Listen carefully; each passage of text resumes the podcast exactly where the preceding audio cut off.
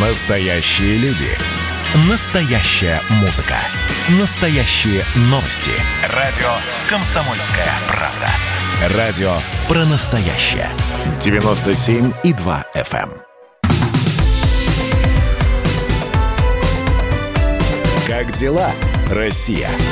Ватсап-страна! страна российский президент Владимир Путин и председатель КНР Си Цзиньпинь сегодня проведут переговоры, приуроченные к 20-й годовщине подписания договора о дружбе. Беседа Си Цзиньпиня и Путина пройдет по видеосвязи. Об этом сообщили на сайте Кремля. Чему будет посвящена беседа? Ну, вот подробности какие-то не сообщаются. Но между тем, с Китаем связана еще одна новость.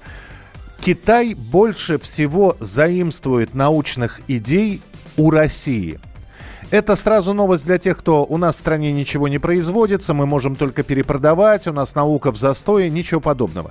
И идеи есть. Помните старую историю, как японцы покупали, по-моему, журнал «Наука и жизнь», где публиковались всевозможные такие маленькие домашние хитрости.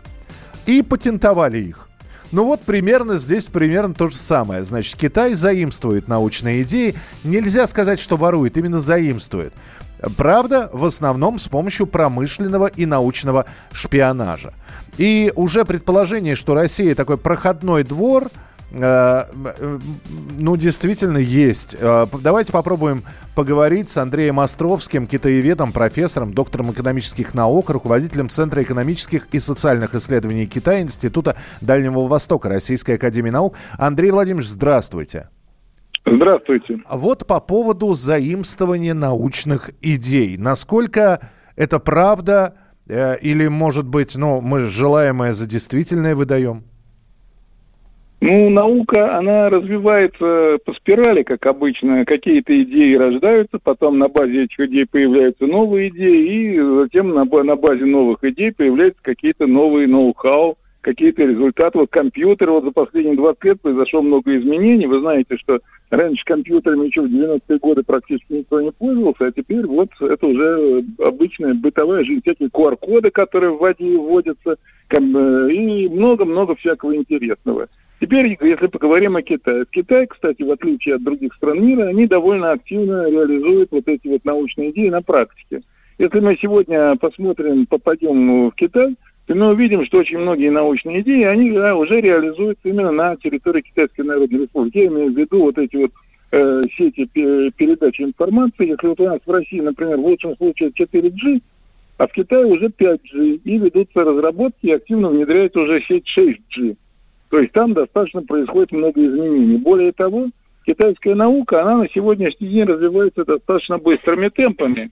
И более того, они, она, они уже нас э, по многим параметрам, они уже, в принципе, нас опережают. Если мы возьмем последнее, значит, заседание Всекитайского собрания народных представителей, которое состоялось в марте 2021 года, то я могу сказать, что Китай приняли решение о резком увеличении инвестиций в научно-технические, в научно-исследовательские опытные конструкторские разработки в НИОКР.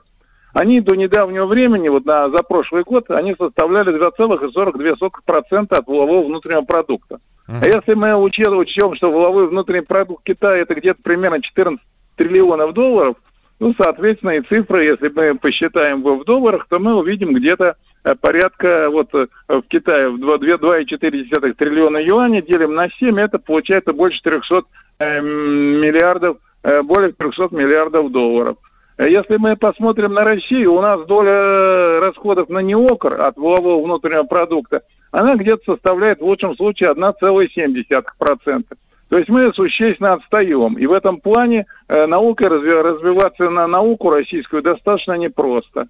Ну а самое главное, то китайцы в основном выделили ключевые научные темы на сегодняшний день, вот на ближайшую пятилетку, это до 2030 года. Если раньше, например, у них была главная, э, лозунг был «сделано в Китае 2025», вот, и, а то теперь у них на следующее, на, до 2030 года выдвинут лозунг «Спроектировано в Китае 2030».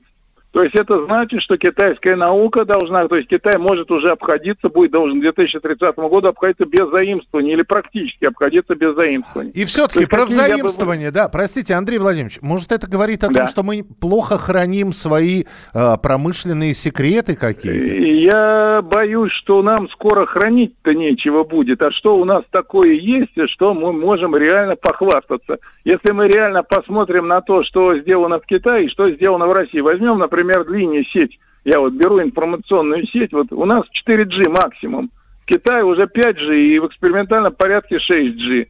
Высокоскоростные железные дороги. В Китае реально они дают где-то э, до 300-350 километров в час. У нас пока такого рода высокого... У нас Сапсан. Сапсан, ну, я понимаю, что Сапсан это не китайская высокоскоростная железная дорога. Если говорить о высокоскоростных железных дорогах в Китае, то это где-то порядка 40 тысяч километров уже по всему Китаю сеть железных дорог. Китайцы строят железные дороги на высокогорье. То есть я имею в виду Тибет. Линия. Недавно открыли линию э, Ухаса Линджи. То есть это где-то э, трасса проходит 4,5 э, тысячи метров над уровнем моря. А самое главное другое. Вот есть ключевые сейчас направления в науке. Это геном человека. Вот по исследованию генома человека у нас э, реально прорывы планируются в Китае. Вот уже сейчас есть. Дальше искусственный интеллект. Если говорить о искусственном интеллекте, то вот этот всякий умный дом, умное там производство, в Китае уже это на практике реализуется. У нас пока речи только идут в основном разговор. Затем квантовый компьютер, то же самое. То есть, ну что такое квантовый компьютер, это еще дело далекого будущего, но в Китае уже есть определенные эксперименты. Опять же, если говорить о компьютерах, то китайский компьютер Тяньхэ, он уже, собственно говоря, впереди э, планеты всей по количеству операций в минуту. Или возьмем, например, космос. То есть Китай запускает уже свои зонды на Марс, Китай реально делает международную космическую станцию, сейчас работают космонавты. А где наш космос? Вот Китай строит пятый космодром неподалеку от города Нинбо. Где наш космос? Наш вот, космос. Меня, вот я... Наш космос на космодроме Восточный, Андрей Владимирович. Ну да, ну, Но... ну а, что, что я не буду рассказывать про космодром Восточный. Слишком много публикаций на эту тему. Вот, а китайцы, у них реально сегодня вот четыре космодрома, которым они реально запускают спутники. будет пятый космодром, причем он будет недалеко от Шанхая, близ города Нинбу. От Шанхая там где-то километров 300 по прямой, насколько я знаю. Вот, то есть реально вот Китай имеет как бы довольно серьезные успехи. И у меня, например, такое подозрение, что в обозримом ближайшем будущем, по крайней мере, в 2030 году, не Китай у нас будет чему-то учиться, а мы у Китая в основном будем перенимать все эти новинки и заимствования. Давайте я сплюну три раза через левое плечо, хотя ну, в ваших словах, э, наверное, доля правды огромная, если это не, не вся правда. Спасибо большое. Андрей Островский, китаевед, профессор, доктор экономических наук, был у нас в прямом эфире. Горбачев уже давно не у власти, но все эти годы идет суд над ним. Судят жестоко, приговоры выносят размашистые, безапелляционные. Нередко расстрелять. И некоторые готовы лично этот приговор привести в исполнение. Здесь нет равнодушных. Судить Горбачева легко, понять его трудно. Так кто же он, Михаил Сергеевич, созидатель или разрушитель? Слушайте аудиосериал «Однажды в Советском Союзе». Невероятная история Горбачева. С понедельника по среду в 10 часов вечера по московскому времени.